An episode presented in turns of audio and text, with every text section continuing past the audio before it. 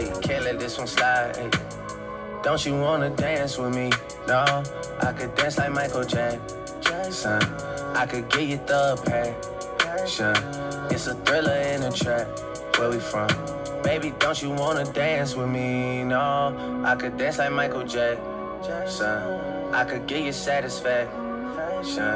And you know we out here every day with it. I'ma show you how to get it. It go right foot up, left foot slide, left foot up.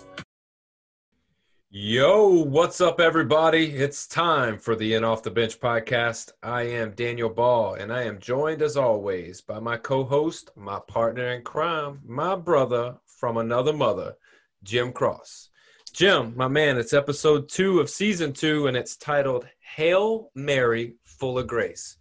And the reason it's titled that is because we're going to bring on Christopher Newport University women's field hockey standout, Mary Grace Humes. But before Mary Grace joins us, Jim, it was a productive weekend on my end, but you know, tell me about yours. Man, I got to start with the episode title again. You catch me off guard every week. It's brilliant again, brother. Well done. Thank you. Thank you. But as far as the weekend, I did your favorite thing. I spent the weekend on the pitch watching soccer, and I got good news and some bad news. There was a win, there was a loss, but there absolutely was a tie. I know you hate it, but here, here's the thing, Daniel. We were down the entire game, and we scored with like five minutes left. And wouldn't you say that it's better to tie than to straight up lose?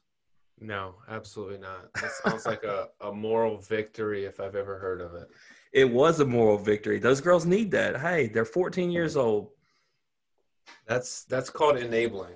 When you tell them they need a moral victory, that's you preventing them. That's participation ribbons and trophies at its finest. Well, I can only hope tonight when we get into this episode and we learn about a new sport, there's ties just so you can get a little edgy yeah, I mean, I'm I'm curious to know. Like, field hockey is something that I am am you know I don't have a whole lot of knowledge in, so I'm excited to get to to learn about the sport. I'm excited that you know we we have somebody who is a standout and a star in our own rights, but um, more importantly, it's just more diversity that we're bringing to the podcast. So, um, you know, on my end with with the weekend I got a chance to visit Disney, man. The the place where dreams are made of. Like Which part? We went to Animal Kingdom the first day, and then the second day we went to the Magic Kingdom. So, you know, the the crowds are, are limited. It was hot, but you know, we made the best of it. We had our mask on, we social distanced as as well as we could, and you know, we had a good time. So, um, all in all, I mean, my daughter enjoyed it, and I guess that's that's the ultimate victory right there. That is so, a win, sir. Absolutely. Well, you know, let's get to it, man. I've been looking forward to this all since since we found out, you know, Mary Grace is going to be on the show. I was excited because it's something new, and I, I I pride myself in the ability of always wanting to learn something new. So, you know, without further ado, Jim, let's welcome on to the show with the biggest interview and podcast this week. Christopher Newport University women's field hockey star, Mary Grace Humes. Mary Grace, how are we doing? Good, I'm doing well. Well, first and foremost, yeah, we're glad to have you. Thank you for being here. I know um, when we, you know, I, I, mentioned it in the intro. When when we booked you, I was excited because I don't know much about field hockey, and you know, for us to be a sports podcast, we got to be di- diverse, and we can't pigeonhole ourselves into the sports that we know the most about. So this is this is going to be fun, you know. And I, I just want to lead off this thing with, you know, if I was in an elevator with you and we were going from the ground floor to the top floor. We had about a minute to get there. Tell me in that minute, what is field hockey? Field hockey, the way that I describe it to people who don't know anything about it, is very similar to soccer, except you use a stick and the ball is a lot smaller. Um, it's 11 players on a field, 10 field players, one goalie. You have attackers, you have midfield, you have defense. Um, similar setup on the field.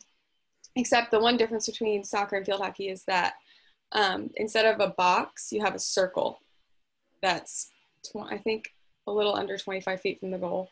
I'm not, might not be right. It might be 16. It's 16 yards. Um, but the ball is made of like, it's pretty hard plastic, but it's hollow. Um, and sticks used to be wooden, but now they're composite. And so, but it's pretty much the same idea as soccer. Um, goals are worth one point, and the team with the most goals at the end of the game wins. So the ball is on the ground, and you you have this composite stick, and you're just passing the ball and, and Mhm. setting up shots, like as if you were kicking the ball in soccer, but you're hitting it with the with the stick. So the biggest question I have is, are there ties in this game? Yes, there are ties. Um, in some games, depending for us in college, like if it's not a conference game or like a super important game, will end in a tie. But if it does end in a tie and it's like a championship, we do go into shootouts, which is um, the field player will start at the 25 yard line and take have eight seconds to take the ball in and score against the goalie. So that's like that's it's like heads up one on one in that in that. Oh man, that's that's intense. Mhm. Um, so let me ask you this then: since there are ties, how do you feel about ties? Um, not good. Um, I'm a goalie, so sometimes ties are frustrating if our team is on the other side for the whole time, and it's like, like, come on, you can't score. But also at the same time, it's like kind of my fault why it's tied too. So So I, I look at certain situations, especially in soccer and in hockey. So I, I'm picturing the way you're describing this is like soccer and hockey, and I see like a breakdown on the like within the team can cause an easy goal. Not that you are giving up a goal or allowing a goal, but like it just makes it tough because you're putting a, in a tough position or the the offense is put in a, a very favorable position. So when that happens and you give up a goal, are you just like, oh, you know, that that's not on me, or does every goal frustrate you? Do you feel like you should block and, and contend every shot? I wish that I could say that I it would be my job to block every single shot, but um, it does happen where there's like a miscommunication with the defense and something happens where a defender should have gotten a, to a ball and I wasn't in a position where I could make a save.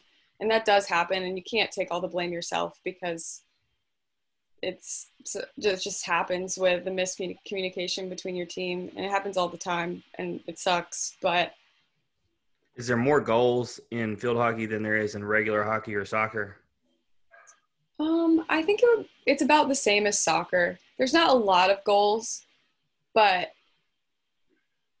um, it's just not easy to score to get the ball all the way down the field. Also, another rule that I didn't mention, you have to score within the circle. So you can't just hit the ball super hard down the field and it would happen to go in you have to score within the circle. And there's a like it gets pretty crowded with everyone sticks and everything so. So is there a time where like the your coach would pull you off the field and leave an open goal? um they do sometimes have a strategy where they'll do like um an extra field player in place of a goalie. And they'll put on like a penny or something so that the ref knows that there is a field player taking the goalie's place and the only time i've ever seen that done was in club and it was when the team was winning by a lot Oh, okay.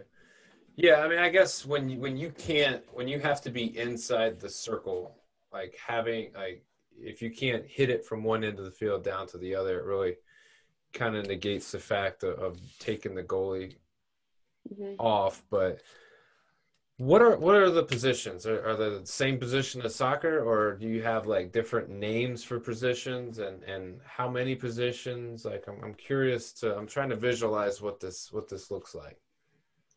Um, it kind of just depends on the formation that the coach chooses, but most of the time there's like four to five attackers up top, kind of like spread out, and then either three, sometimes two midfielders, or two, sometimes three defenders. So you kind of have to move the numbers around depending on what kind of formation you want. And every coach that I've had has done a different formation. It just depends on their strategy. So Daniel, yes, the the answer is it's they may have different labels, but that's exactly how soccer works because for instance, we've been going to these college games where they're LSU, Mississippi State, Ole Miss, and they all have different formations. No setup ever looks the same. Gotcha. So, I mean, to me, it seems difficult.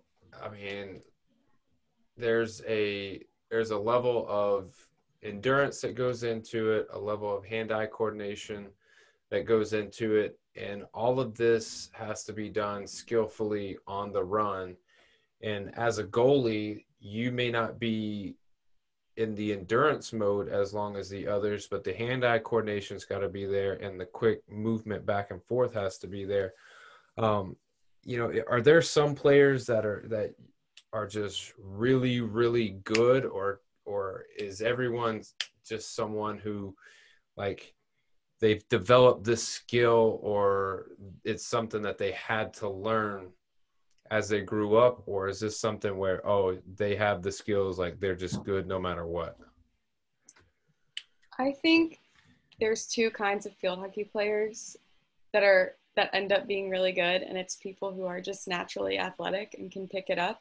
And then there are players who just have such good training and um, are very technical with the way that they play. And a combination is incredible but some people can get away with being athletic and still being a great player. And then some people just have amazing technical abilities and might not be as athletic but they can know how to move the ball and get it away from other people and score all right mary grace we're going to take you off the hot seat as far as explaining the game to us for a second we're going to go through your journey so we're going to start from the beginning so, where are you from? I'm from Fredericksburg, Virginia. All right. And so, uh, you know, when did you start playing field hockey? I started playing Parks and Rec field hockey when I was in fourth or fifth grade. And then I started playing club um, at the end of my seventh grade year, middle okay. school. And did you play any other sports?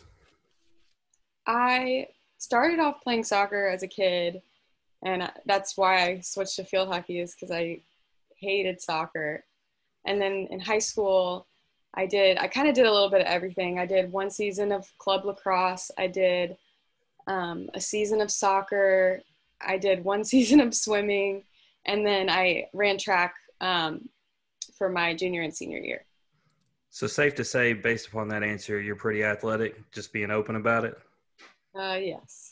I think it's interesting that you did track, but then as Daniel pointed out, you know, you're kind of in a still position for a while, so that's pretty interesting. Mm-hmm. So, you know, you mentioned soccer, and you know, we brought up a little bit, and what the audience may not know is that you have a a twin sister who I believe plays soccer. Why don't you tell us about her?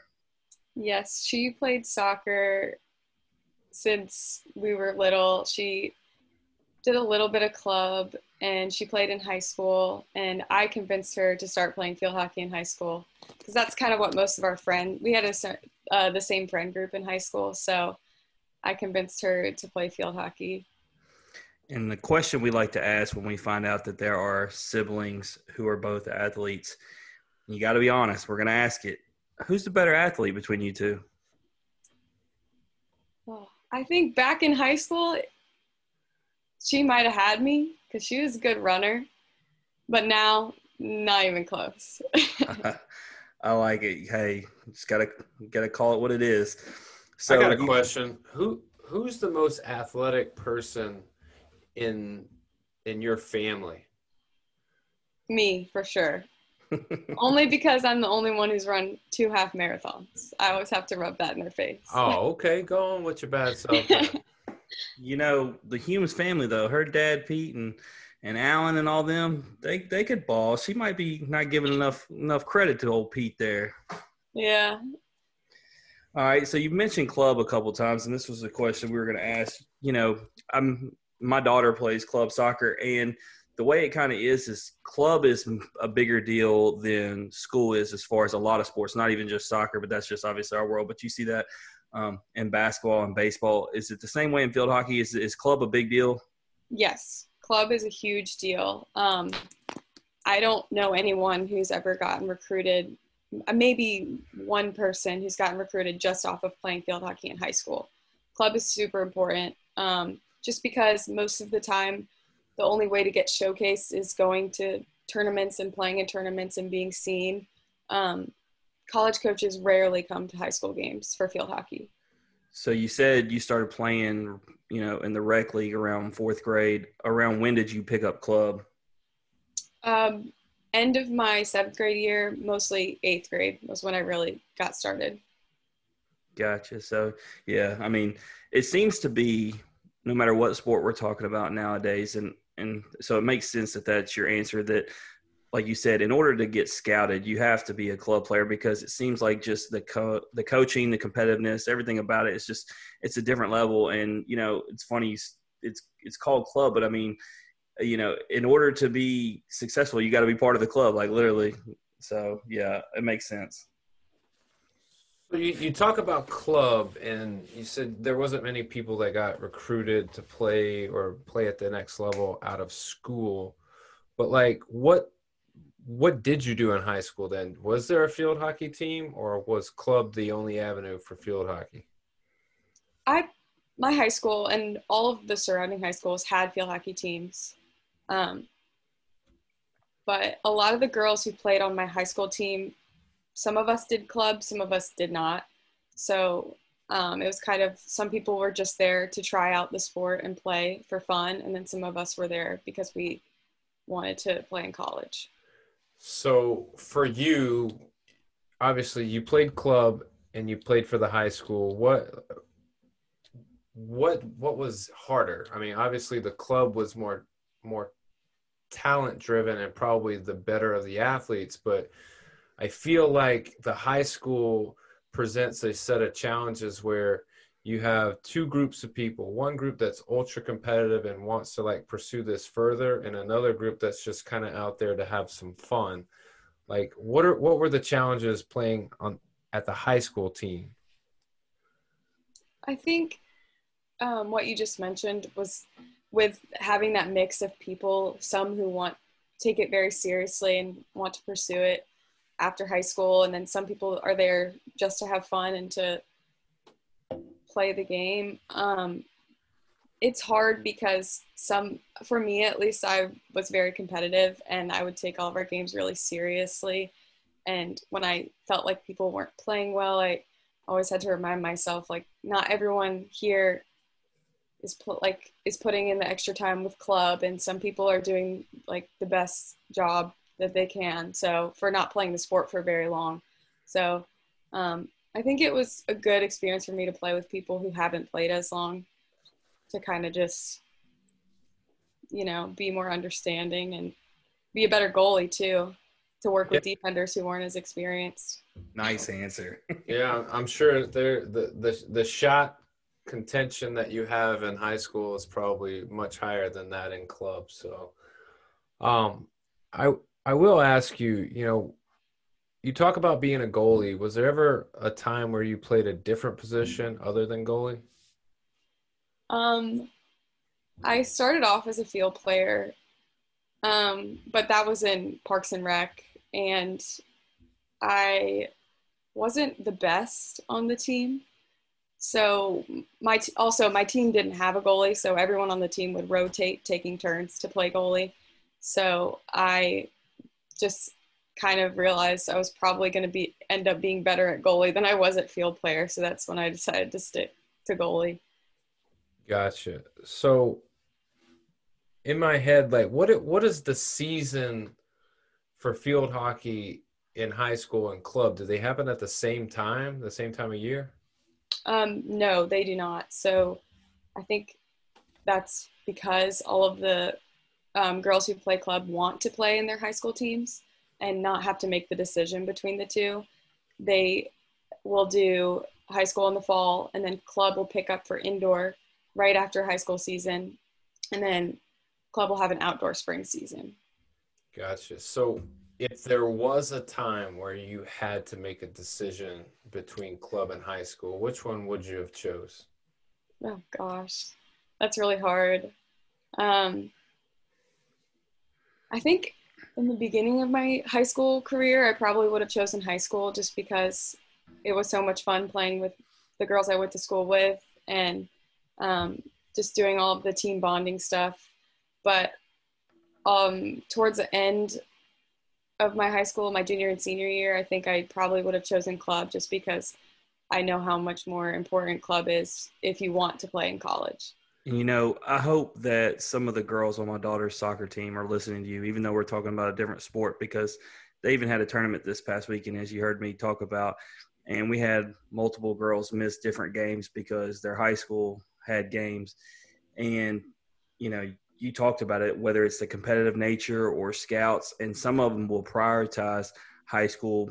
Um, you know, they feel like they feel like high school is more important, but the reality is they're not going to play the same quality soccer that they would. But you know, the high school is the cooler thing, ironically, than the club. You know, so um, we had multiple girls miss, and my daughter, I told her, I said, when it comes down to it, you know, I'm not even letting her make the choice. I told, I told her it's club all the way. We pay a lot of money yeah, I I could see though, um, you know, for for somebody like Mary Grace who's saying like the club was she's ultra competitive, she wants to win, she wants to get better.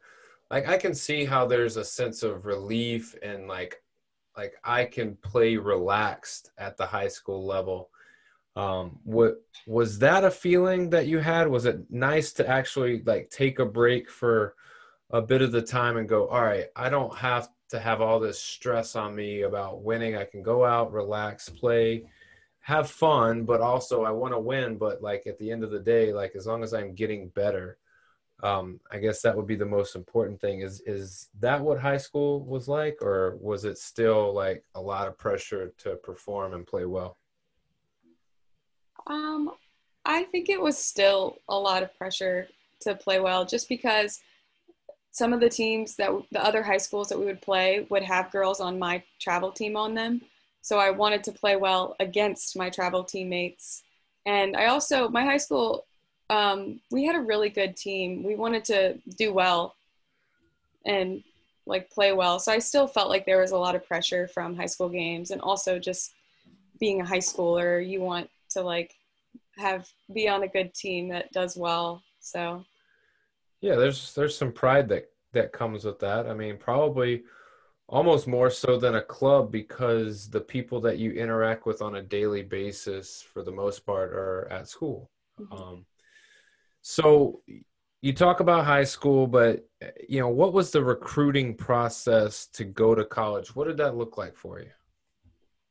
For me, it was a lot of going to tournaments and then a lot of emailing people and just reaching out to coaches saying, Hi, I'm interested in your field hockey program, and I'm going to be playing at this tournament here, here, and here. Um, I would like it if you would come watch me play. And then um, I kind of just sent out emails to a bunch of different places and just saw who I heard back from. And then in the summer, I would decide which schools I would want to attend summer camps for and then I would go to those summer camps, talk to the coaches at the summer camps, and then um, figure out what the best option would be. So, how did you land on Christopher Newport University? Um, I we played. My travel team played at a couple tournaments at Christopher Newport, and it's only two hours from Fredericksburg, so it was not a bad distance from home. So I would go to a lot of their clinics and um, like recruiting events. And um, I kind of just came to the conclusion that it was the one school where I didn't have to sacrifice anything. I could play, I could ha- get a great education, and um, be close to home. Yeah, that that was the question I was going to ask is where Christopher Newport was, and now that you've answered that, you know, do you like you like being that close to home?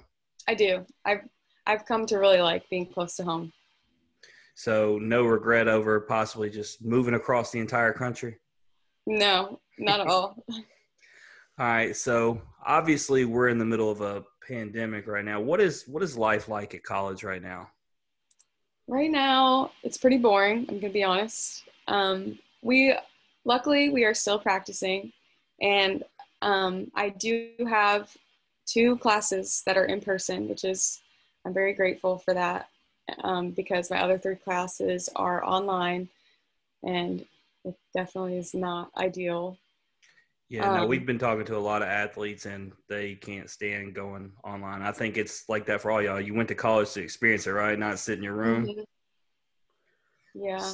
So when is so walk us through your day. Is is practice before your classes, in the middle of classes? How's that all work? practice is in the afternoons. We are, I have all my classes in the morning, and then I have like a little break, and then I have class or practice at three o'clock.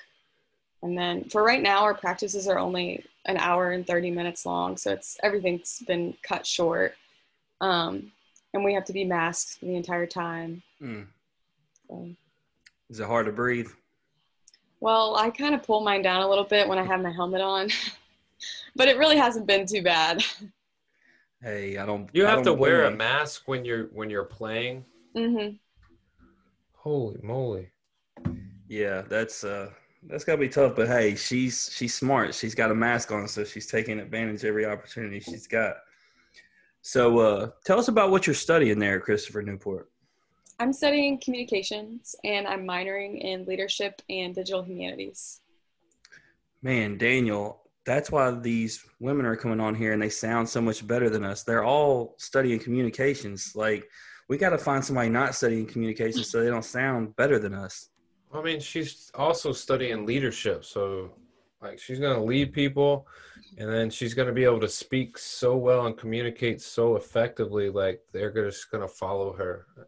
So, man, shout out to you. That's that's awesome. So, I know that we spoke before the episode, but for those who don't know, your season obviously was canceled because it was in the fall. You told me that you had eligibility to to come back, and we know that's a possibility. But if you don't come back and play, and you decide to move on, um, you know what what's the first what's the first step for you? Um, I'm currently in the process of applying for jobs.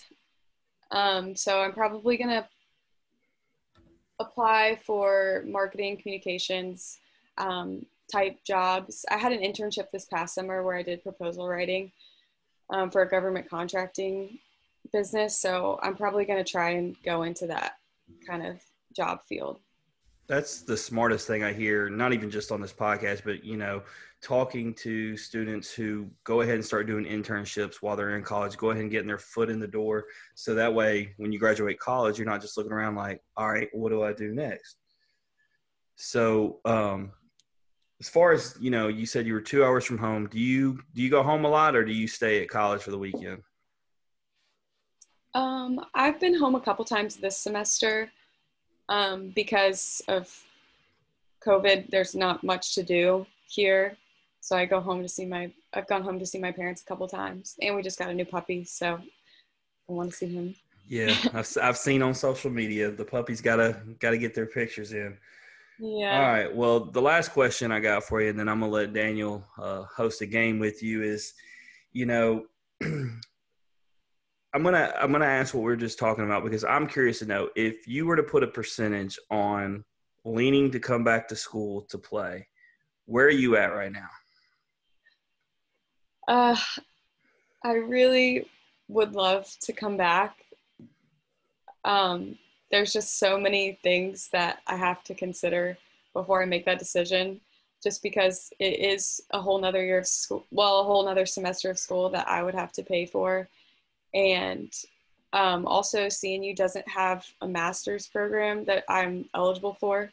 So I would have to extend my bachelor's degree for another semester when I'm on time to graduate.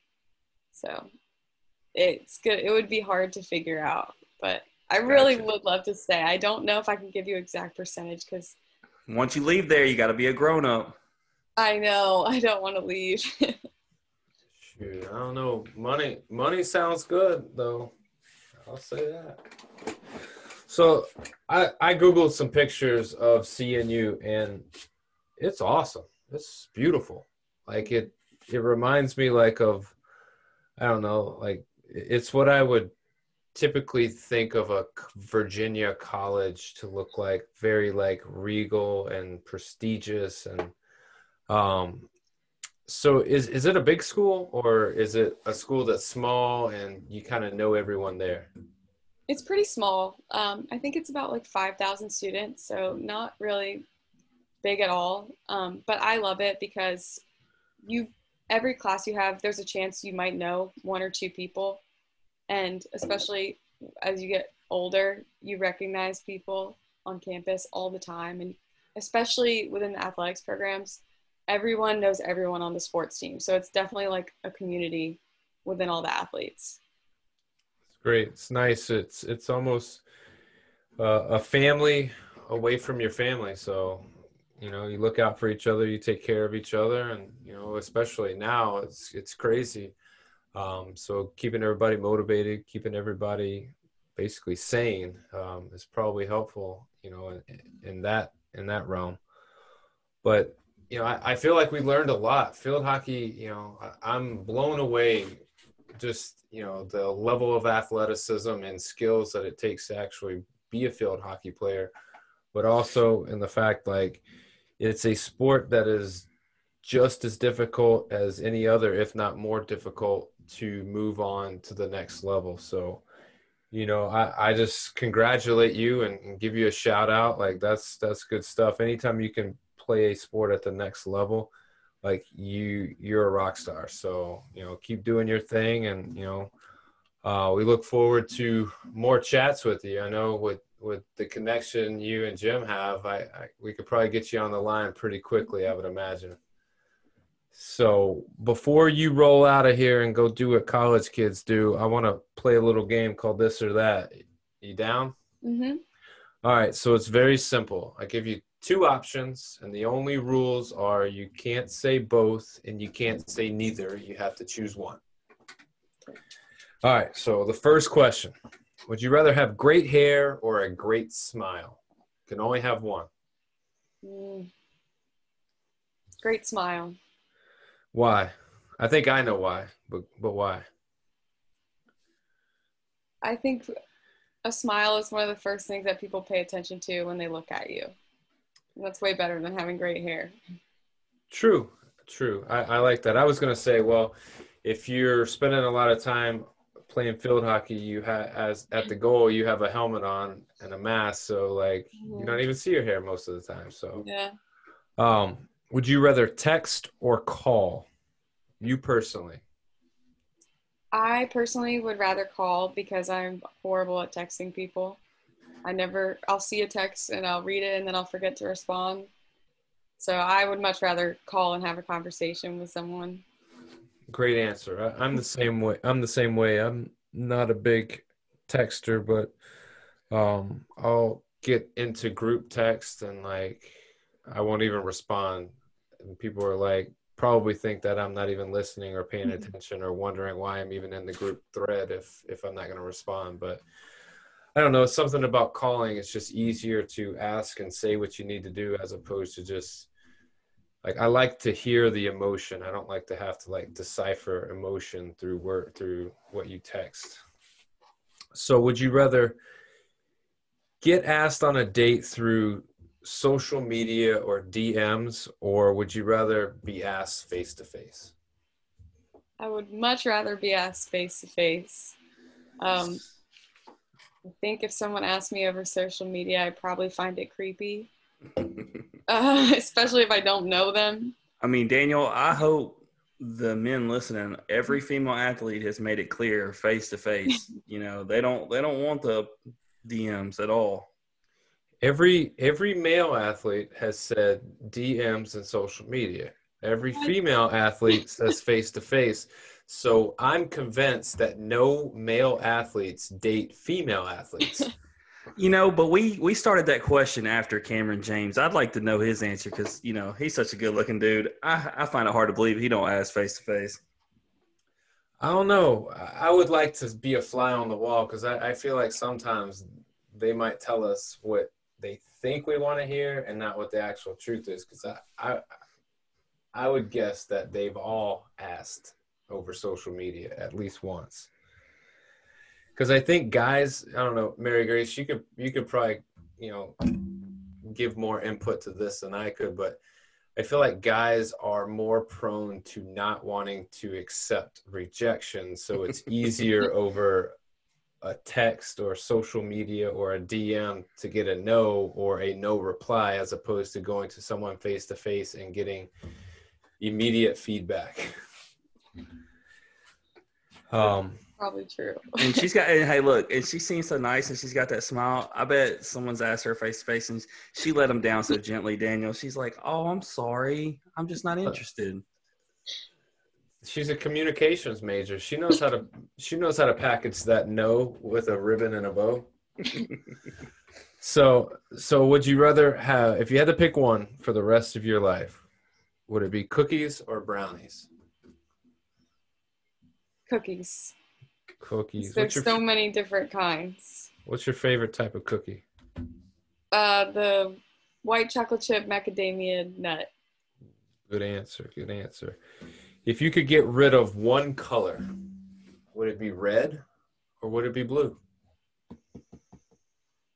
That's hard. Uh, I really Sure. like red, but I probably have to get rid of red. Why red? If you like it so much, why red? I would have to get rid of it because blue is just a better color. Water's blue, the sky's blue, Her team is blue. menu's blue. All right. So, if if you're anything like I was in college, being an athlete, ninety percent of your wardrobe says whatever school and some type of athletics on it. Yep, I'm wearing a shirt right now. so yeah, you couldn't get rid of blue. You had to keep blue. Yeah. All right. So, um, would you th- now? This is what I call the money question because this is a question that we ask everyone, and it varies from person to person, and it varies from how old you are. So the question is: Would you rather have money, or would you rather have friends? Well, right now I don't have any money, so and I have friends, so I, and I wouldn't give up my friends. So definitely friends. So the younger people that we talk to, um, college kids are all about friends. Everyone that is a high school grad getting ready to enter college or just enter college says friends. But everyone that is Jim and I's age and you know out of college all says money. um, cause I'm taking the money. Let's go. shoot, I got a kid and I got bills, so bring me some money. yeah. I don't, I don't see Jim's my friend, but I don't see him giving me any money, so I need that money. All right, would you rather go back in the past or fast forward to the future? Ah, that's a hard one. Probably go back in the past. Why? I had a great childhood, and I, I had a great high school experience, and I've loved every year of college so far. So I, I would love to do it all over again.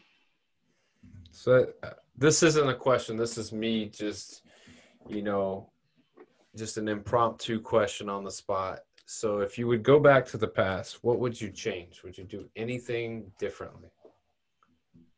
Knowing what you know now, would you do anything? Well, She'd come see her cousin Jim more. That's the answer. I I can't think of anything off the top of my head. I probably would would have um, tried a little bit harder in my freshman year of college chemistry class. But other than that, I can't think of anything. But you, I mean, you didn't want to know about moles and density and volume and all that No. good stuff. I don't blame you. That sounds awful. Now I gotta, now, Daniel. Now I gotta ask the question. You know, what did your grade end up being in that class? Because clearly you want to go back and change it. I ended up retaking the class. Oof. Wow. Did you did you But drop I- it? Or I dropped you, it. Um, and She's- then I, yeah. She's gonna No. be on a job interview, and they're gonna look back and they're gonna say, "What happened in freshman year in chemistry?" That's, that's what they're gonna say. Nope, because it's gonna be dropped and it's not even gonna be on that transcript. It's gonna say Chem one. Whatever she now. I passed Yeah. it. That's all that matters because, you know, there's some some people that I know will tell you C's are degrees. So just keep that in mind. All right, last question, and it's a big one. All right, before we get you out of here, would you rather be funny or would you rather be smart? And when I say smart, I mean like overly intelligent. Like not just yeah, I got A's and B's, but like no, like up there, up there. How funny do I get to be? As as as fun. who who do you think the funniest person is, and you're funnier than them? Oh, I don't even know who the funniest person is. I don't know. I think I would probably rather be smart. I think so. I think smart's the way to go because I, I I think when you're smart, you can figure out how to be funny mm-hmm. long enough for people to think that you're funny. Yeah.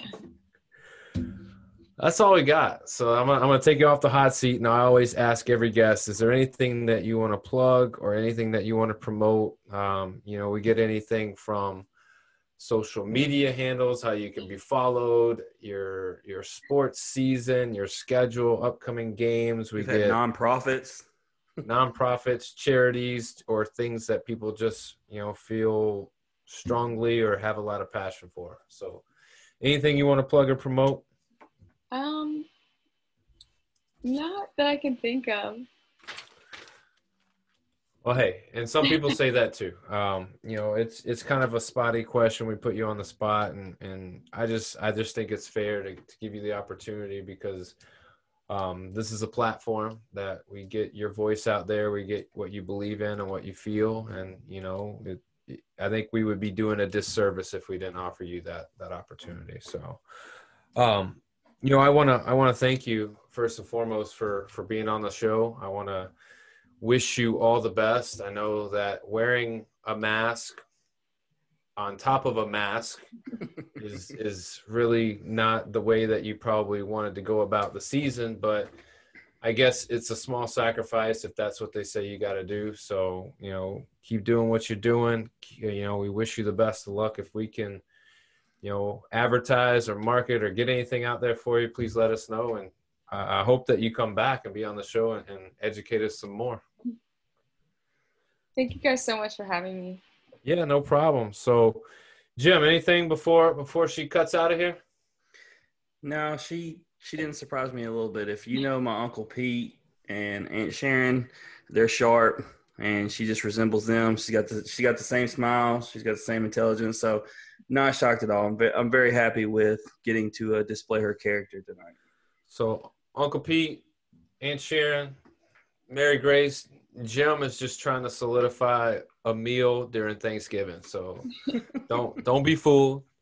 Um, no, I, I joke, but you know, we wish you all the best. We, we're gonna let you get out of here and go do what you got to do, whether it be homework or or watch some Bachelorette or whatever it is. So, uh, thank you again, and we're gonna take a quick break. We're gonna plug some sponsors. When we come back, Jim and I got some headlines for you.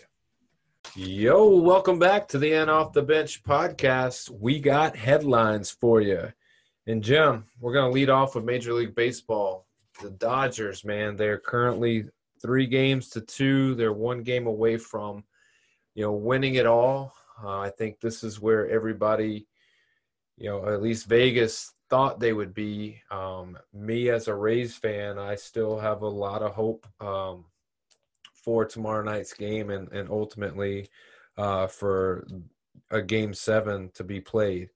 But I will say this, Jim, you know, with the Dodgers, is Kershaw getting rid of that that that aura that surrounds him about not being able to win the big one now that he's had two or actually three big time starts?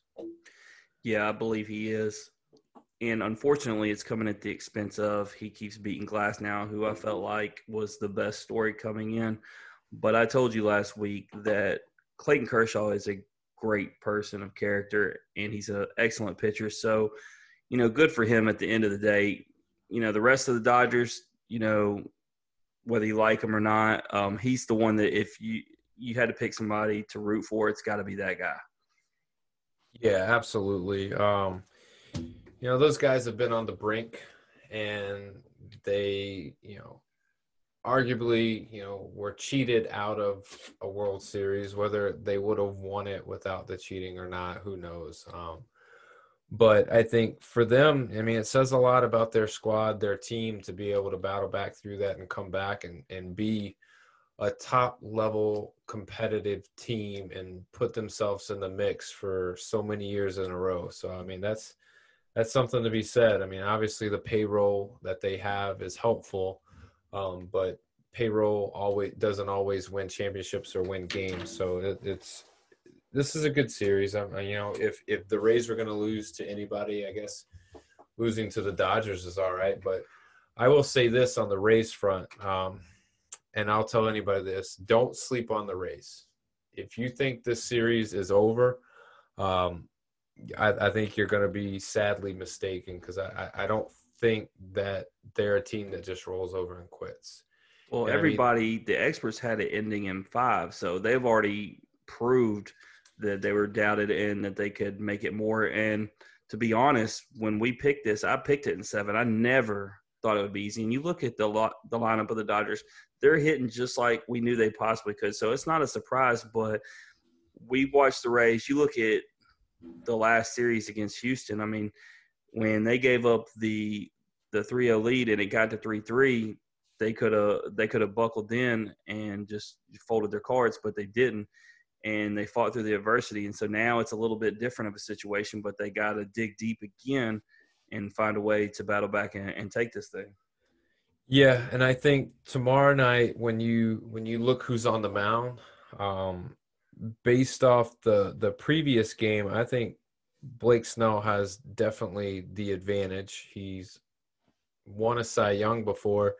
He pitched, you know, well in his in, in the game in this first game that he pitched in the series, and he hasn't been the sharpest guy, but he's been able to get the job done. So I, I'm hopeful, and I, you know, out of anybody that you could have asked to be on the mound for the Rays in a, in a must-win game, this is this is a guy. Him, and then followed up with Charlie Morton. You know, Charlie Morton had a rough outing, um, but you know, you're playing the best of the best, and and you know, there's something to be said about you know guys bouncing back and being able to figure it out and, and doing well. And I think uh, Blake Snell is just just going to show you everything that that you know he his build was like he was an ex Cy Young winner for a reason. I think he's going to bring it tomorrow. I think he's going to have three pitches working. I think he's going to be cruising.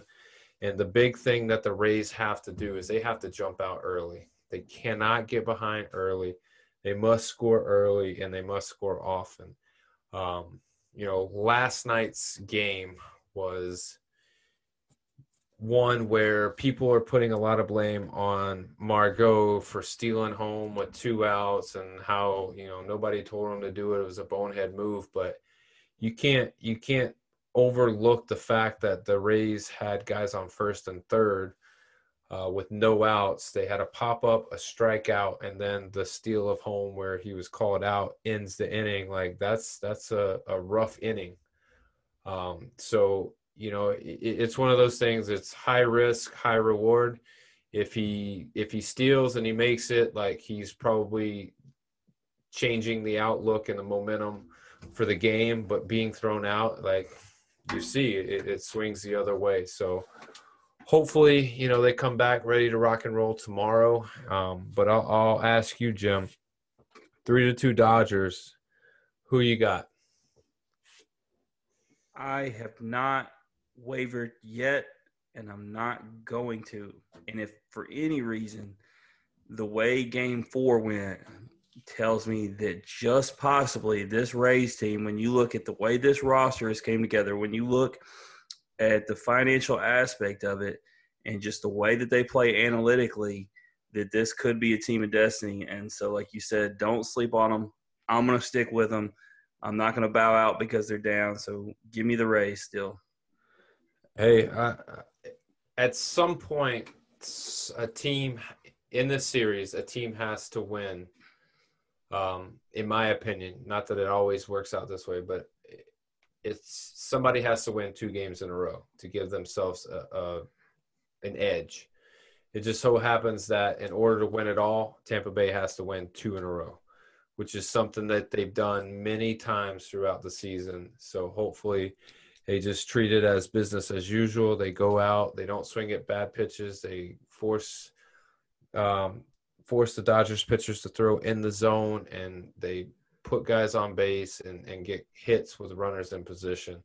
Uh, and don't rely, even though the home runs are great, but don't rely on the home runs to win the game and keep you in the game.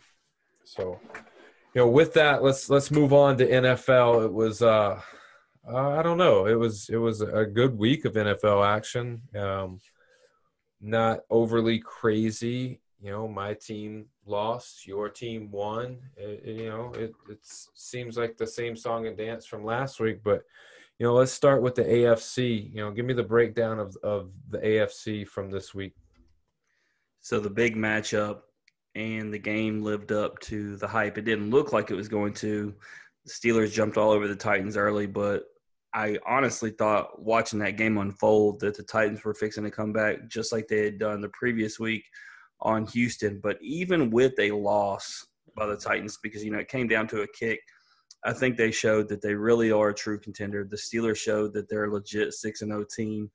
Um, you know, Mike Tomlin leading that leading that team, excellent coach. So, you know, we learned a lot, but overall, we learned that those two teams are going to be in the mix when you talk about the AFC. A team that took a step back as we're talking about teams stepping forward. I don't know what's going on with the Bills. You know, we both were on that train. We said that we thought that they could take a step forward and possibly, you know, give the Chiefs a run for their money. And right now, they're lucky they're in the division they're in, right? I mean, they had six field goals. You know, you got fantasy players on Buffalo. They couldn't get a touchdown. Yeah, I mean, I do think the Jets are that quirky matchup that like they're they're not going to win the game, but they're they're a team that can sometimes cause problems for good teams.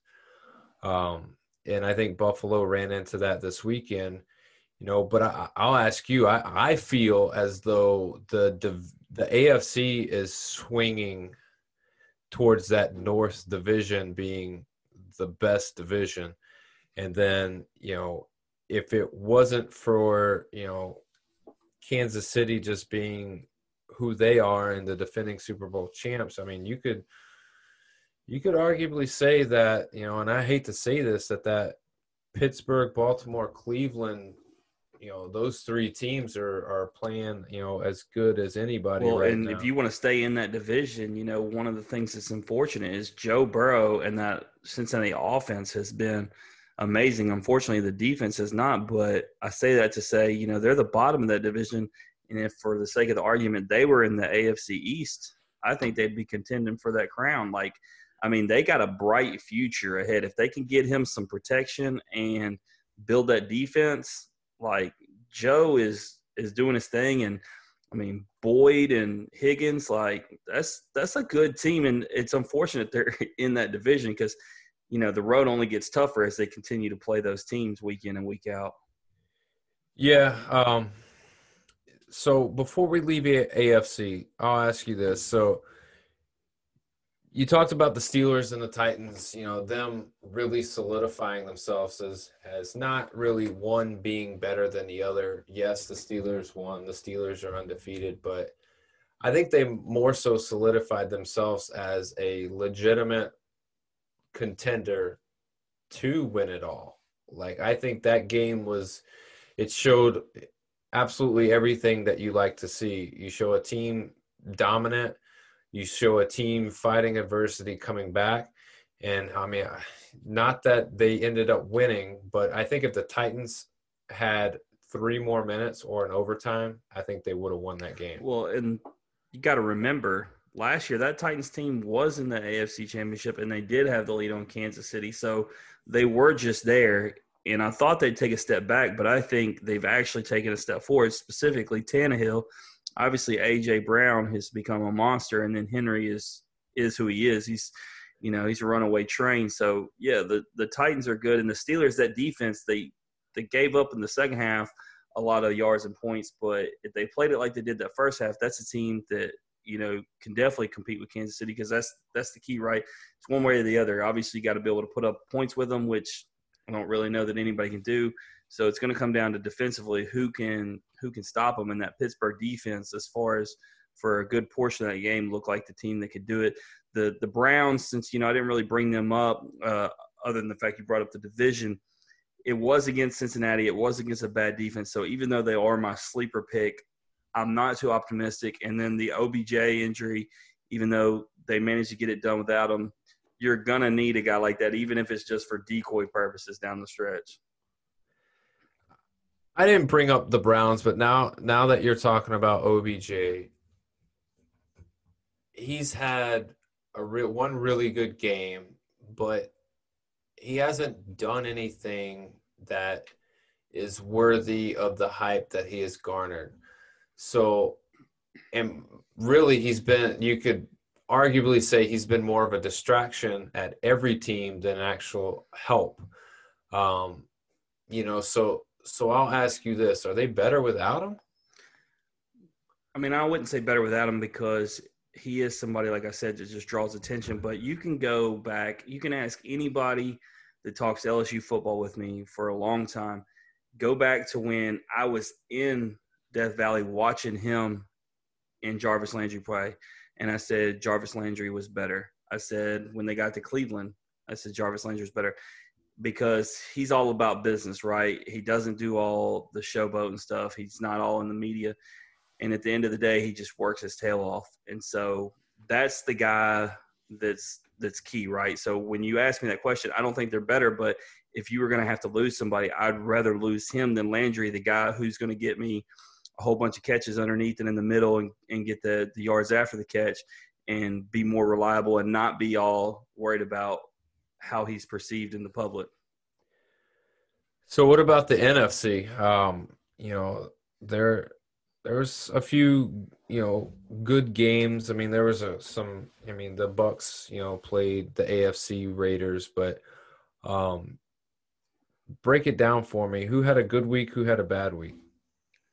Well, the the Bucs, since you brought it up, the reason why I think it's a good week is I think the Raiders are a pretty solid team. You know, not over the top, but they look really good against the Saints. They obviously beat the Chiefs, and so I don't think that's just a um, a gimme win. And the way that they put it on them like that, especially after coming off the way they did Green Bay, it really seems like Tampa Bay's putting it together.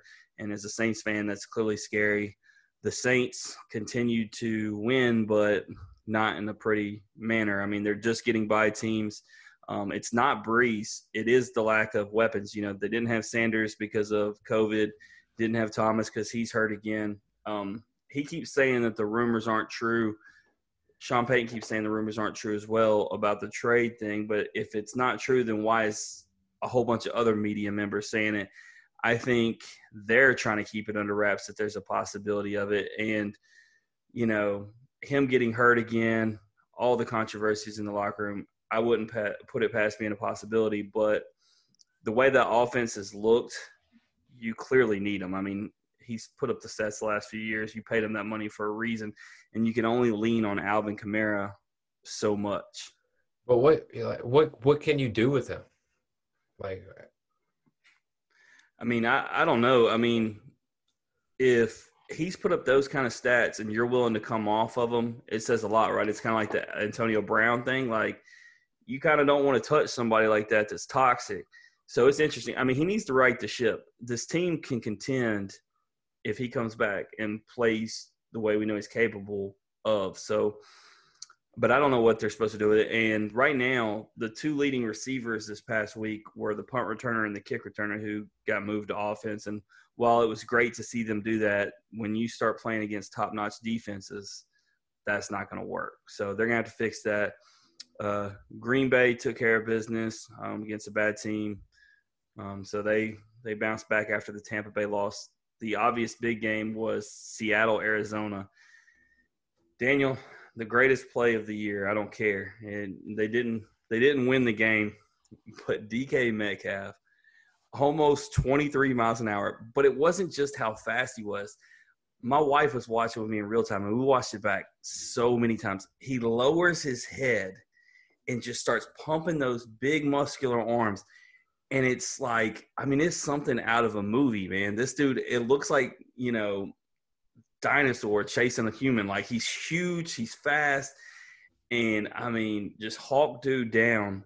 And it was beautiful. And the thing about it was arizona ended up deciding to go for it on fourth down and turned it over on down. So he saved a legitimate six.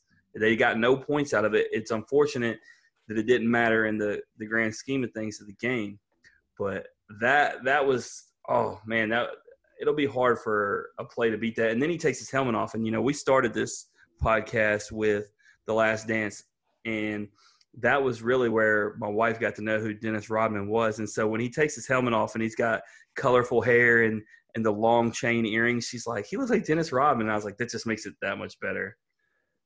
So, like, as I would like to say, that's what's up.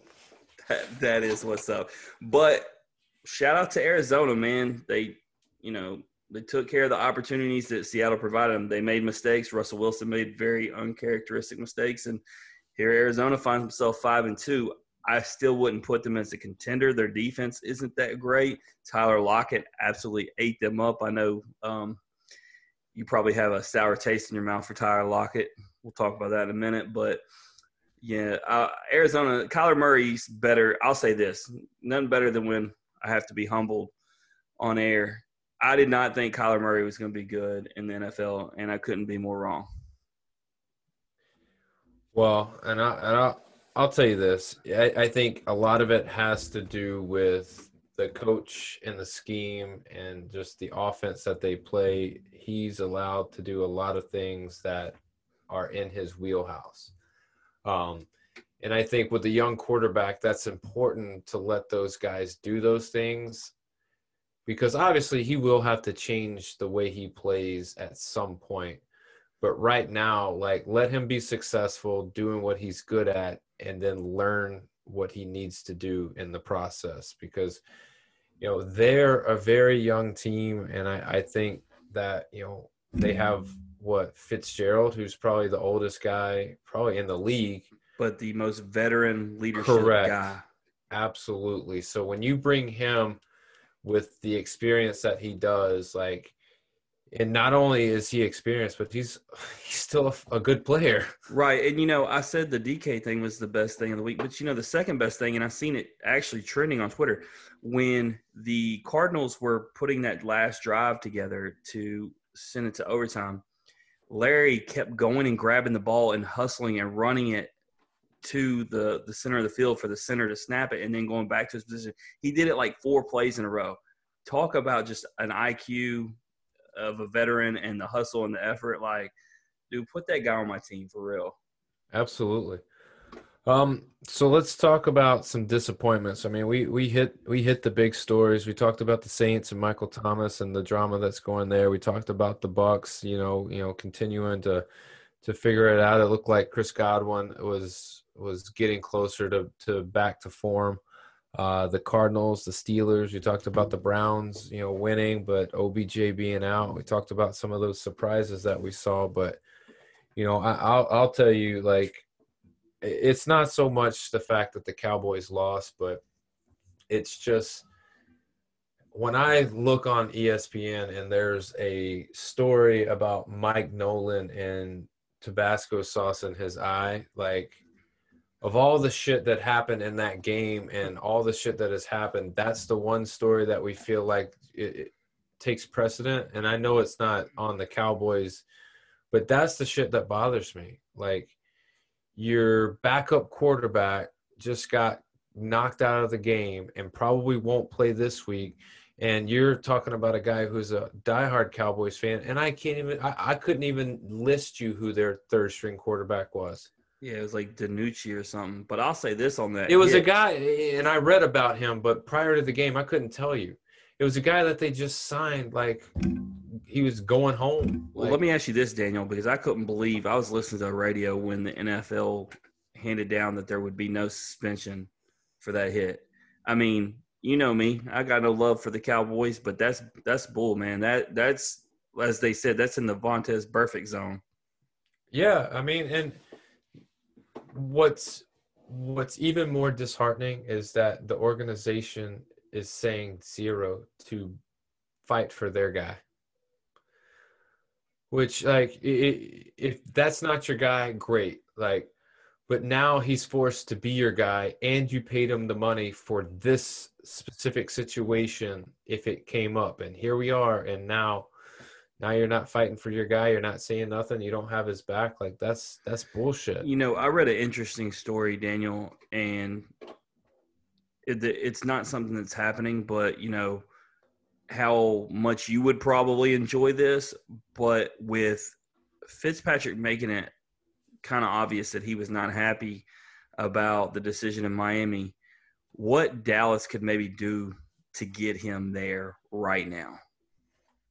you know Would that be something you're interested in? anybody that can throw the ball down the field to a receiver and complete passes for four yards or greater i'm for So you would be absolutely stoked. You'd be all about the Fitz magic. uh, to be honest i would i would entertain the idea of calling the saints and, and getting Jameis. What about Taysom Hill? either one. But here's the problem: is that I don't think Taysom or Jameis are guys that you can plug into an offense. I think Fitzpatrick is a guy that you can plug in into any offense, and he can quickly be competitive.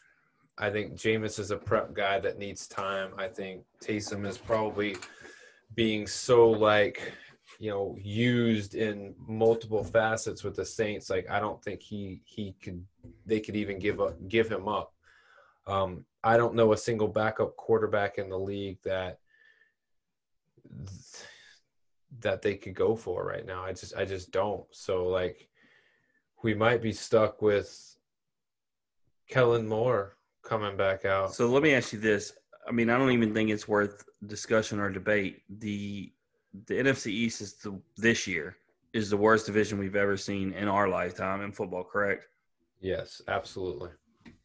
And the, the reality is it makes me salty going back to when the Saints in was it 2013? Man, if Randy if Randy was here, he'd remember it because it's the it's the game that Marshawn Lynch sent Tracy Porter.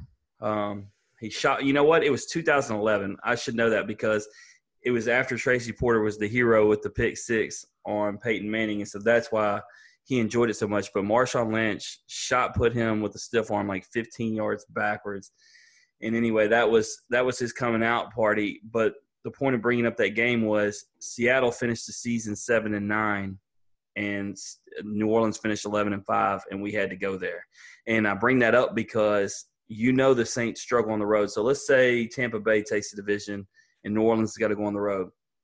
Man, even if Philly isn't that good, for the sake of the argument, if it's Philly or Washington, like that's not a place that New Orleans typically does well at.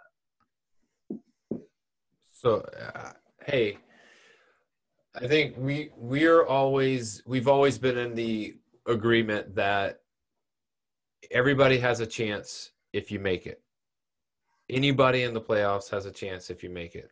But this Unless- isn't like the the Green Bay or the Giants teams who came in as a six seed, but they were red hot when they came in. I can't see any of those teams turning it around like that. Somebody's just going to get in, and if they win, it's just I mean it's unlucky for the other team. They either had a very bad day or that team just found a way to win one game because there's no way I could see any kind of. I mean, I watched that that Giants Philly game, and it was like they were both trying to lose, right? Like neither of them wanted to win.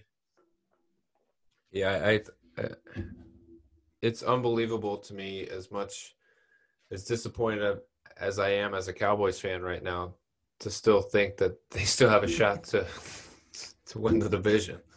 But I think Um, consensus is right. Like from the Cowboys fans, other than you that I've talked to, y'all'd rather just go ahead and get that high draft pick and call it a day instead of putting yourself through this misery of hoping and wishing that you can make the playoffs. No, I always want to win. I want to. I You want don't want, you don't want Trevor Lawrence. no, look, that was the discussion today on the he radio. would, he would make like we would we would have to go we would have to draft number one and That's what they were saying on the radio this morning. They asked Keyshawn Johnson about it. They said, "Wouldn't it be a Cowboys thing to do to to use your high draft pick when you have Dak coming back if you want him on a quarterback, and then and then have that drama in your locker room?" I mean it, it it's a cowboy thing to do yes from the media circus and the the notoriety of having a story standpoint but if they did that like they are dumber than I thought they were. So I, I don't want to get hung up on them. I'll ask you this: in two weeks, the Saints and the Bucs play again. If the Saint is that a must-win game for the Saints? To let's let's just put it this way: not so much to be in the playoffs, but to win that that division. No, because the Saints have a favorable schedule along the way. So I'm going to say no, that they have some opportunity. But the way Tampa's playing right now, I think you definitely don't want to give them any kind of belief that it is theirs. In other words, go in there and get housed the way they've been winning these last couple games. But, I mean, let me ask you this with New Orleans already beating them once and having a tiebreaker, is it a must win on the other side because New Orleans' schedule does get favorable? No, and that's only because the Bucs are playing better and better each week after a loss to the Saints. Yeah, I Um, think this week because you just you kind of touched on it. I mean, when you got the addition of Godwin back healthy, and then you're talking about Brown, but that's that's the that's the looming question, right? Though, does does Brown break up chemistry? it's going to be to to be determined. I Um, don't think they need him based upon the last couple games. I know it sounds stupid to say, but when you look at Gronk's reemergence and you look at Godwin being healthy, like look at look at it right now. Mike Evans is hardly getting the ball. How's that going to work when you add AB in the mix? So let's say AB starts getting the targets. Targets. Mike Evans is clearly going to be pissed off. Well, here's going to be the the telling point is when AB's on finally gets on the field.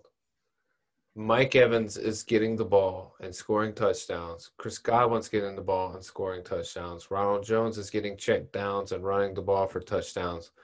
But Antonio Brown is not getting anything. Then what?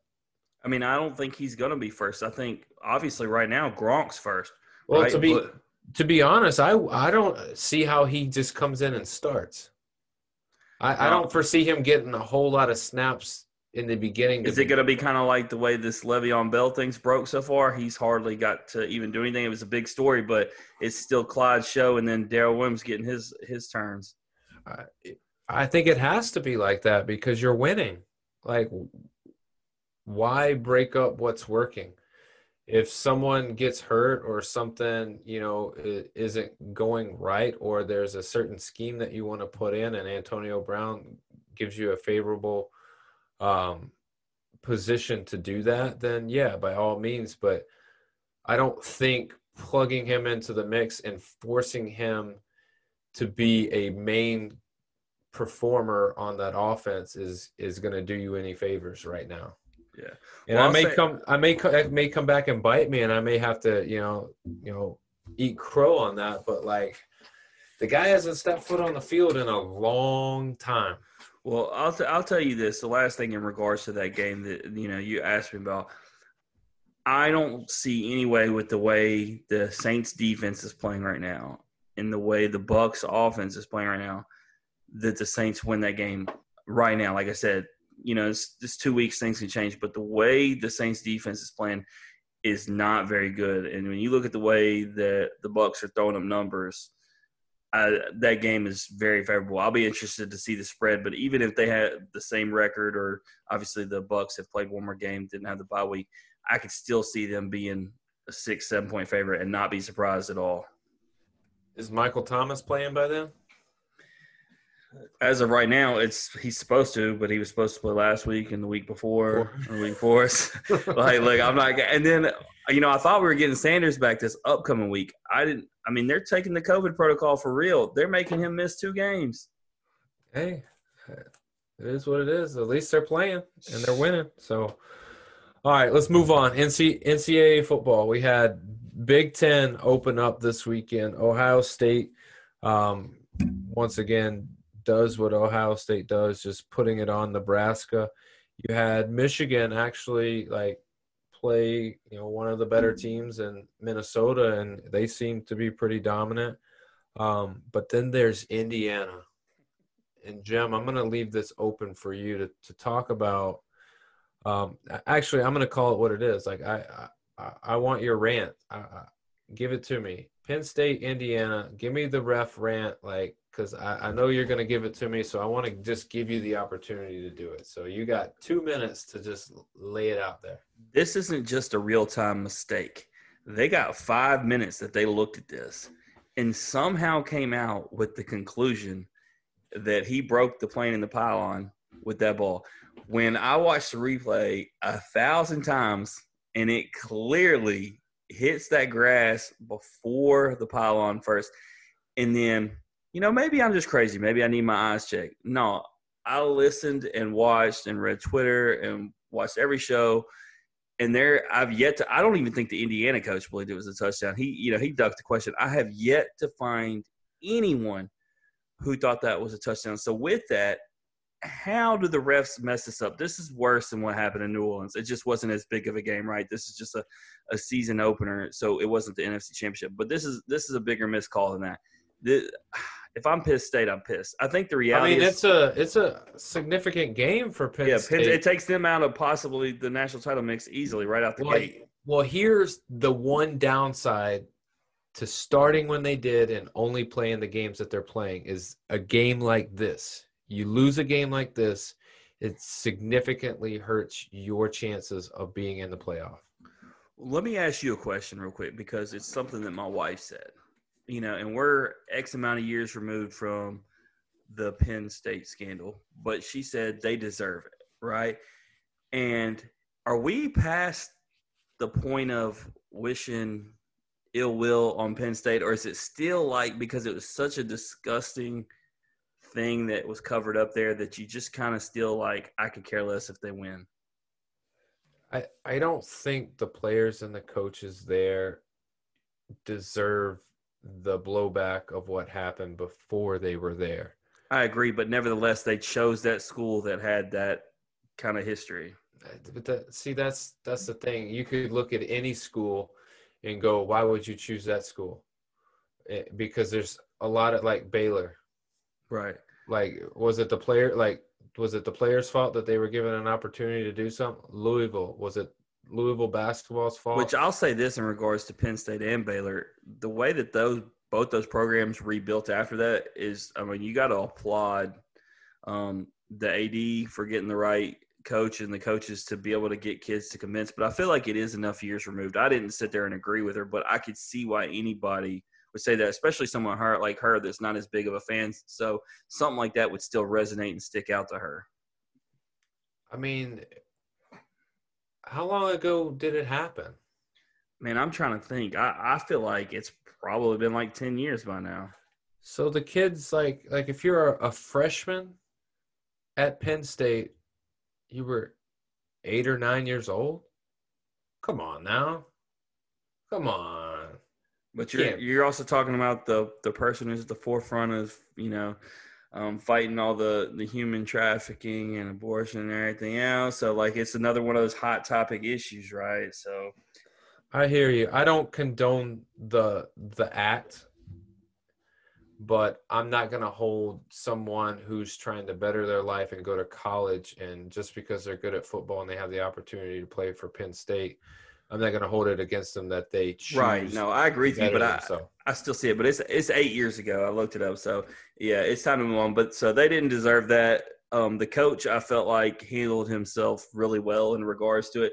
He said he hadn't seen it, um, whether that was true or not. He, I know he saw it on the field. I know he probably saw the replay a million times, just like we did. So he handled himself well. You know how I would have handled it. so so good for him, and you know they got to move on. I think the interesting story um, that might be under the radar as far as the Big Ten is COVID has showed its ugly head. Have you heard about that? no. So yeah, um, let me let me confirm as as I talk about it.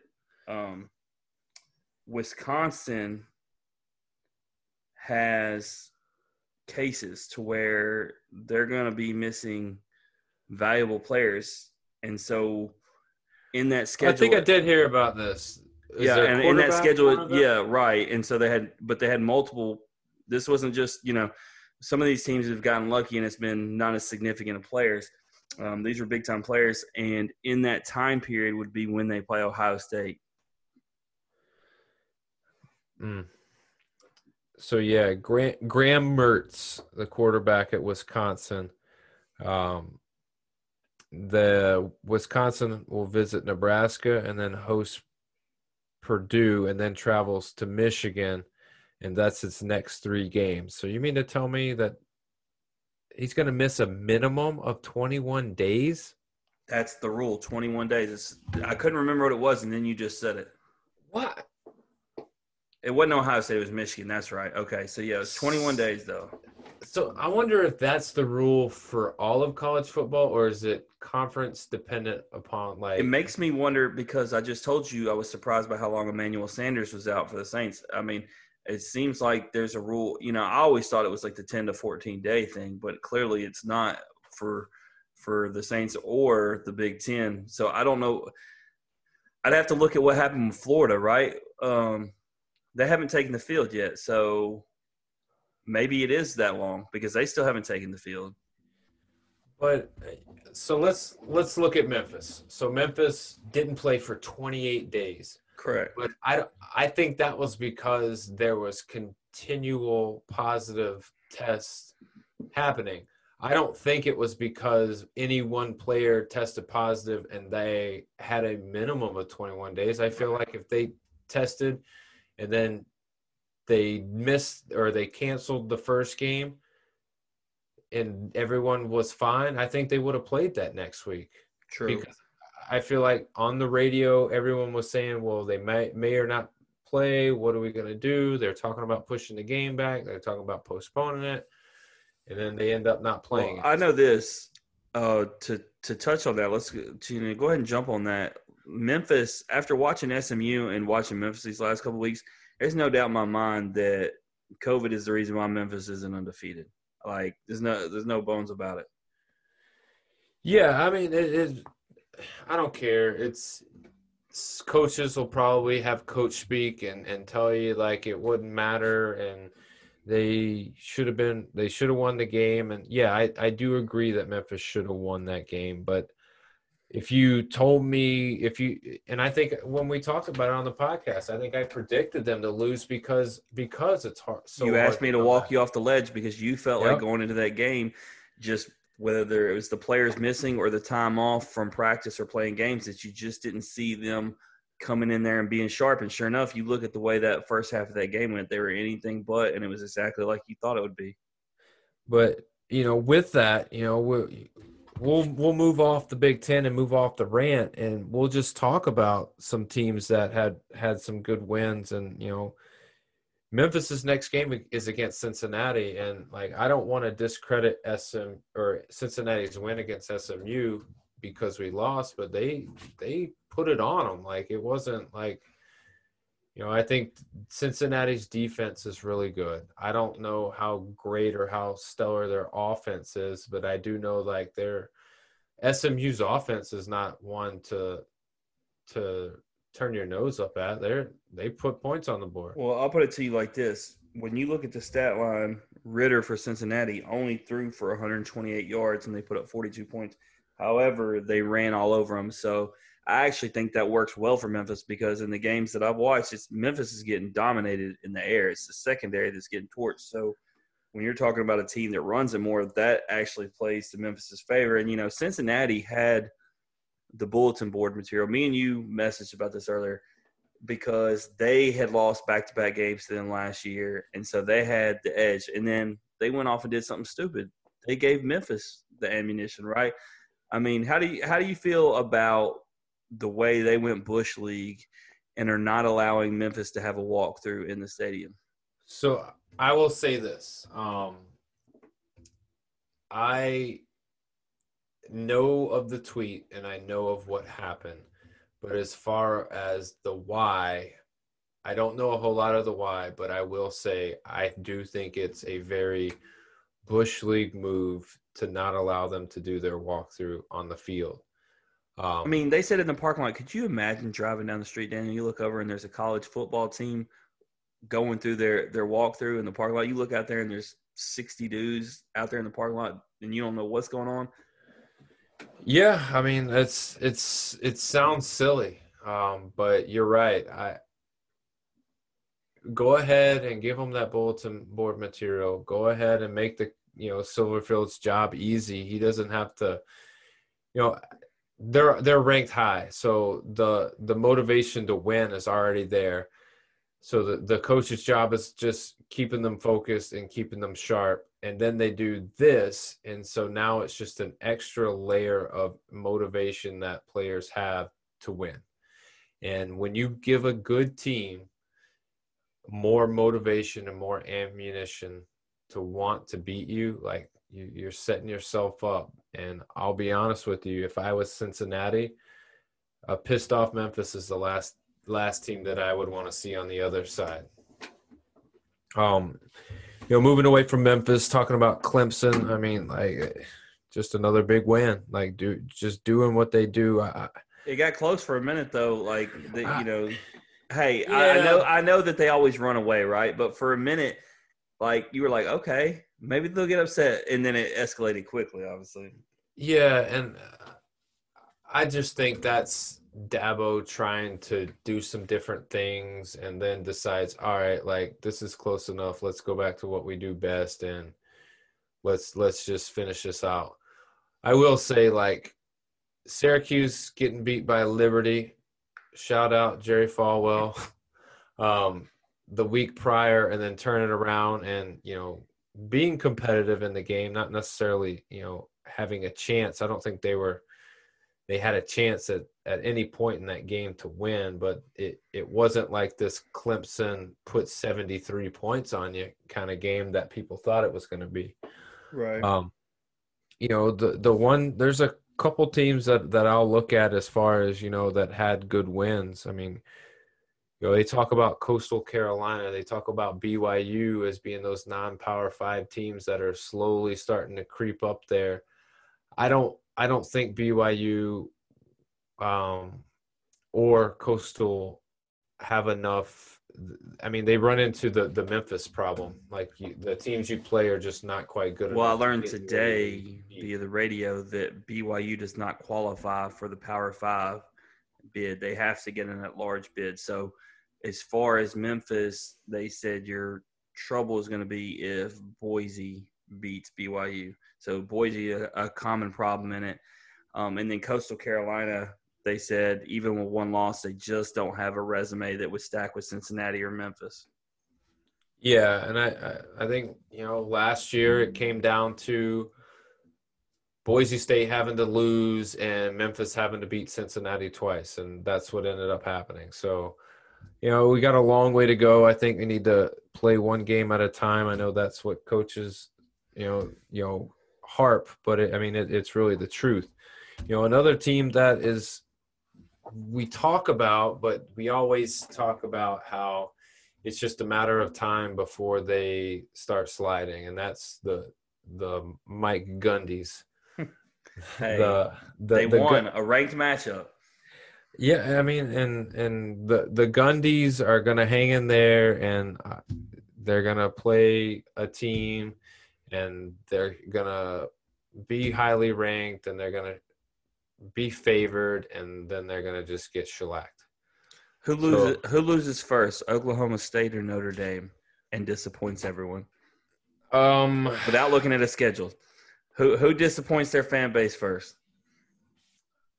I think Notre Dame just because they have more bullets that they have to dodge in the ACC than um, Oklahoma State does in the Big 12.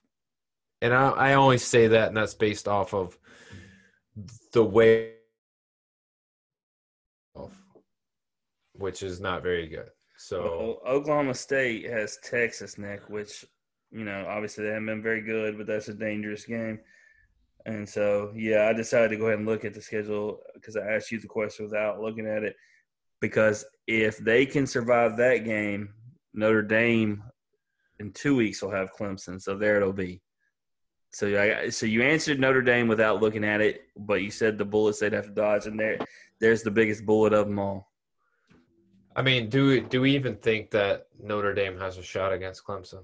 No, and I hate that I picked against them this week and then they won so convincingly um, to make it look like people are going to say, well, okay, maybe Notre Dame's back. Everyone bites on that year after year. It's no different than you said something about Michigan earlier, and I didn't acknowledge it. Some of these teams have got to the point where I really got to see them beat a high quality caliber opponent to buy in. It doesn't matter how much they beat up on the little guys. Right. So, you know, with that, you, you mentioned your last week's prediction, which was an L. Um, you, you picked Notre Dame to roll over Pittsburgh. Um, um, or you picked, what was it, Pittsburgh to beat Notre Dame and, um, Yeah, an I picked them to win outright. and, and Notre Dame rolled through them, and I picked Cincinnati to beat SMU, which you know was a ranked game. It was I picked the favorite, but in I, I think we both agreed that it, it it was an okay pick because of we thought it would be a lot closer than it was. So.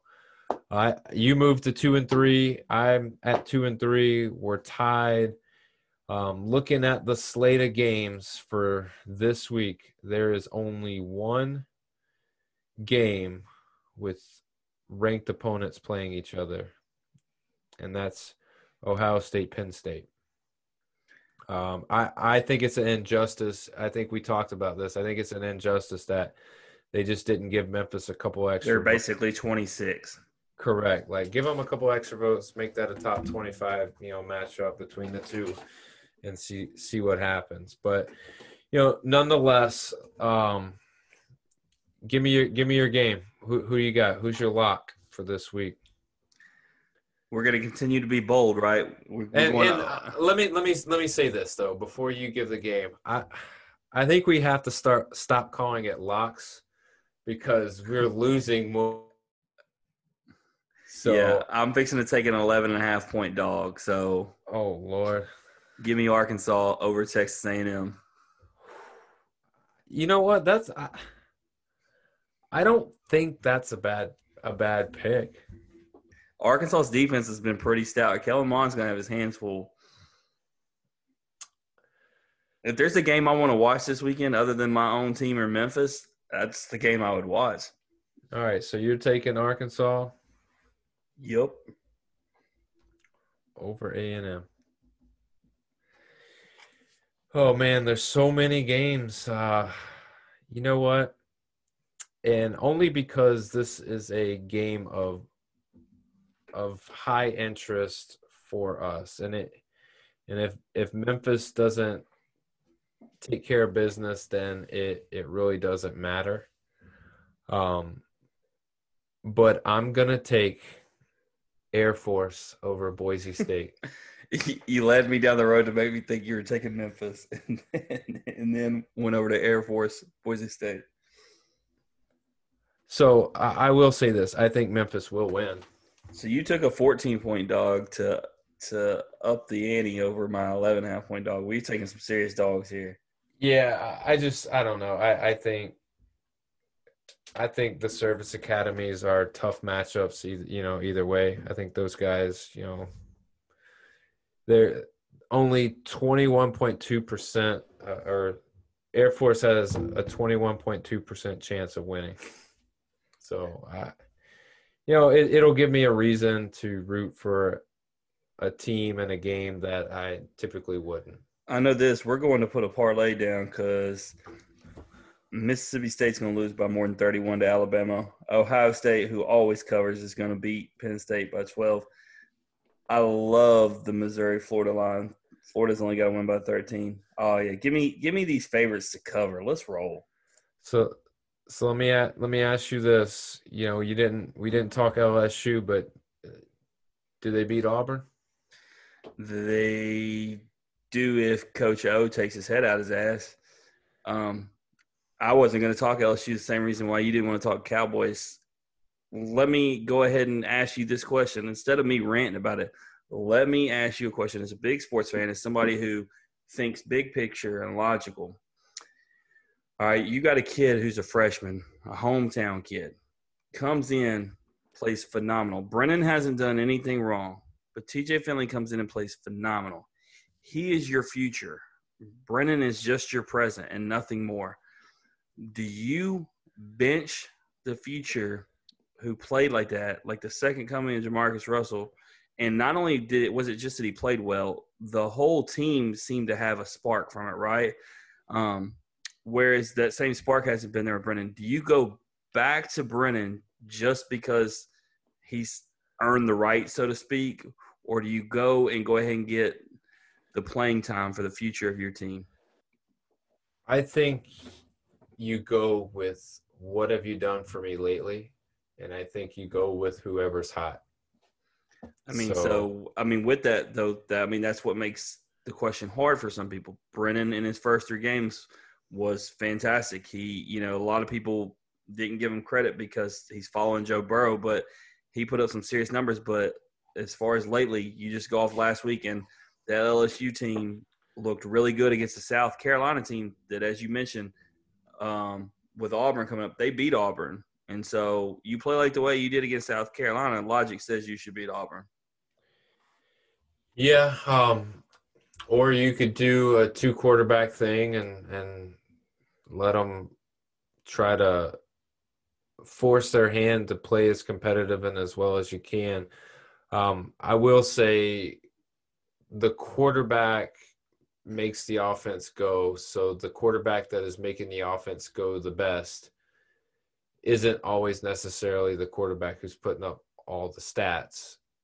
Well, with with TJ Finley, like I said, there was a whole different vibe with the team, and I mentioned where he was from specifically because you know that the way Louisiana is and the way LSU is, majority of those players are from there, and it's a family thing, it's a friend thing, and they're more likely to follow one of their own through the battle. That was the big thing about Coach O becoming the coach, right? Because he was Cajun. You were you were to follow the the father like figure and the talking.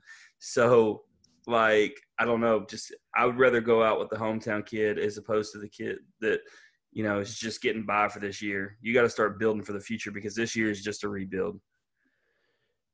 Yeah, I mean, then then I think the the choice is clear. I mean, I guess that you know sucks for one and and looks good for the other, and you know it it. you know what they talked about, Daniel, with transferring being so easy now.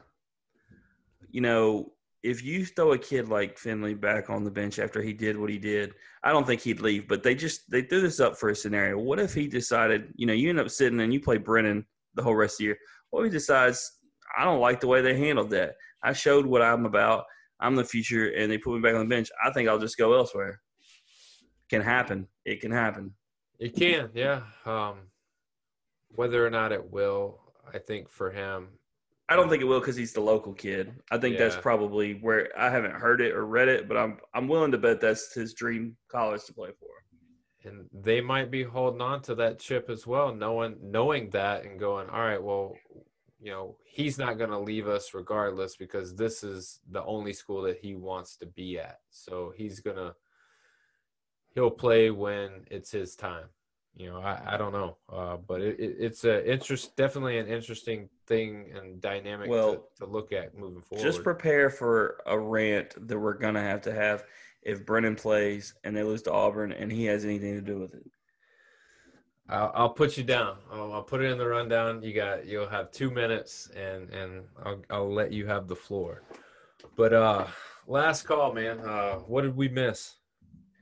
So, you know, one of the things that you know we've gotten more into MMA and fighting and and watching, and we've had people on to talk about it on the show.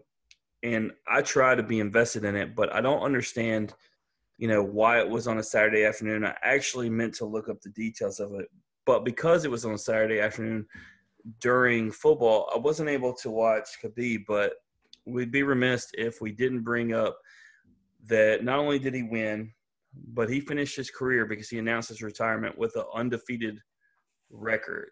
And so, I mean, shout out to that dude. I mean, I don't know I've seen him fight a few times, but I don't know him like your typical fight fans were. But if you're a fan of his, think about that ride, right? Like we talked about LSU um, last year, and I got to be along for the ride. Imagine being a fan of a guy who just doesn't lose, who's just the best pound for pound fighter possibly ever in UFC history. Uh, dude, what an amazing accomplishment! And you know, we'll talk about it because you know, not not too far down the road, we got the realist Jalil Willis coming to join us, and so we'll get his insight on everything MMA, and we'll we'll talk some about you know Khabib's accomplishment. Yeah, um, I think it it's one of those things that he the record is is unblemished and when people say that they're retiring like especially nowadays like I, I just I don't believe it I he has think, an opportunity to do what a lot of guys don't do. How many guys don't retire, like you just said, and they come back and they tarnish that that record, that reputation? This guy has got to walk now because there's nothing he can do to prove anymore. He can only go down from here. Yeah, I mean, but at the same time, it's fighting, and I think fighting is a little bit different in regards to, especially UFC a loss in UFC is a lot different than a loss in other sports because styles and like like you're throwing punches like if you get caught it just takes once or one slip up or one one I gotcha and boom it's over with and that could be you know 3 seconds into the fight or 5 rounds into the fight but either way like you know for him to go undefeated, that's saying something. But I do think if the right person comes out there and the money is right, I think retirement is is will be. But he's got the dream right now. He's 32 years old. I'm sure he's got more than enough saved, and he's got the unblemished career. Man, go on to the next phase of your life. Yeah, I think the the usually the telling sign for fighters actually retiring is the taking themselves out of the USADA pool for drug testing. And I think only because it, it, it, takes, once you're out, then it takes so much time to get back in, and the guy's older, and like it, it's just very hard. Um, but, you know, who, who knows? Like, if, if this is it, then I think, you know, he could be up there with one of the greatest of all time, definitely. And you know, it'll be interesting to see like what what's the next phase of his career. Is he just completely done, or is he going to stay in the fight game for something? Um, but for me, a last call is you know I, I mentioned this last week, but the CrossFit Games, the the the finale was this weekend. It was phase two, so um, throughout all the COVID and the online qualifiers and the one sanctional that was done, uh, CrossFit crowned its fittest woman and fittest man on earth. And it, it's is no it you? It, it is definitely not me. Like these men and women, like are unbelievable. Um, the women are sitting there back squatting over 300 pounds and you know deadlifting 400 pounds and you know, it, it was unbelievable. And the, the tests that they had to do were, were, were grueling and it was a tough three days. And, you know, I'll say this: the fittest man on earth is Mat Fraser, and the fittest woman on earth is Tia Clair Toomey. And for four years, they've been the best of the best, and that just the process it takes to be the best in CrossFit is grueling. And for them to be the best, and, and they didn't just win, they just dominated people. Um, so, you know, if you're not into CrossFit and you're interested, you can go to games.crossfit.com, check it out. Um, go to YouTube and search uh, CrossFit Games 2020, and you can see all the events that those guys and girls had to do. It, it's awesome. Um, but man, let's let's wrap this thing up. Let's get to around the horn. Uh, Jim, what's the one thing the audience needs to know before you go? So we love talking about our previous guest, and I thought I'd throw a shout out and tell the listeners that Cameron James, Mississippi State this weekend had their fall World Series where they put their best of the best up against each other, and Cameron James killed it so much so that I read what his coach said. Lemonis said that I mean he's the real deal. He's the future. He's got all the tools. I uh, saw pictures and highlights of him getting dirty, sn- snatching up the ball like a Hoover vacuum. Seen him hitting. I mean, we had a kid on here who the the future's so bright, Daniel, and his work ethic, as we learned, is is so top notch. And furthermore, even though I'm an LSU guy, I told them under the radar I would root for Mississippi State with him and Cade Smith being on that team. And when you look at that team, Daniel, man, they got a legitimate shot of making a run for the title. And so, shout out to Cameron James, shout out to Mississippi State, and uh, look forward to hopefully uh, having baseball with with no, you know, nothing nothing to deter it come springtime.